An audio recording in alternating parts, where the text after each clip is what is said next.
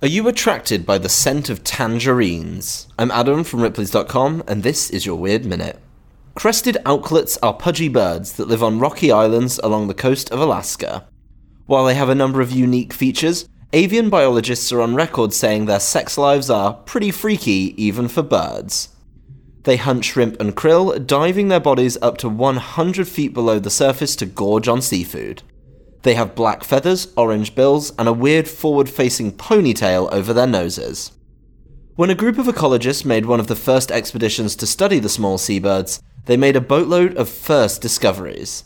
The birds, for example, emit a sweet citrus smell, which researchers believe is used to attract mates. Unlike most other birds, they're also choosy of who to mate with in both sexes and mated with the seeming consent of both parties. Their beaks too were unique, being the only bird part other than feathers to fluoresce during mating season. The fluorescent plates grow over their beaks not just to reflect light, but to change its wavelength. When two birds do decide to mate, a larger group of birds called a scrum gather to egg them on. The whole thing is frantic, loud, and has the scent of fresh oranges. For more strange stories, visit ripley's.com, rate the Weird Minute if you haven't already, and tune in tomorrow for another Minute of Odd.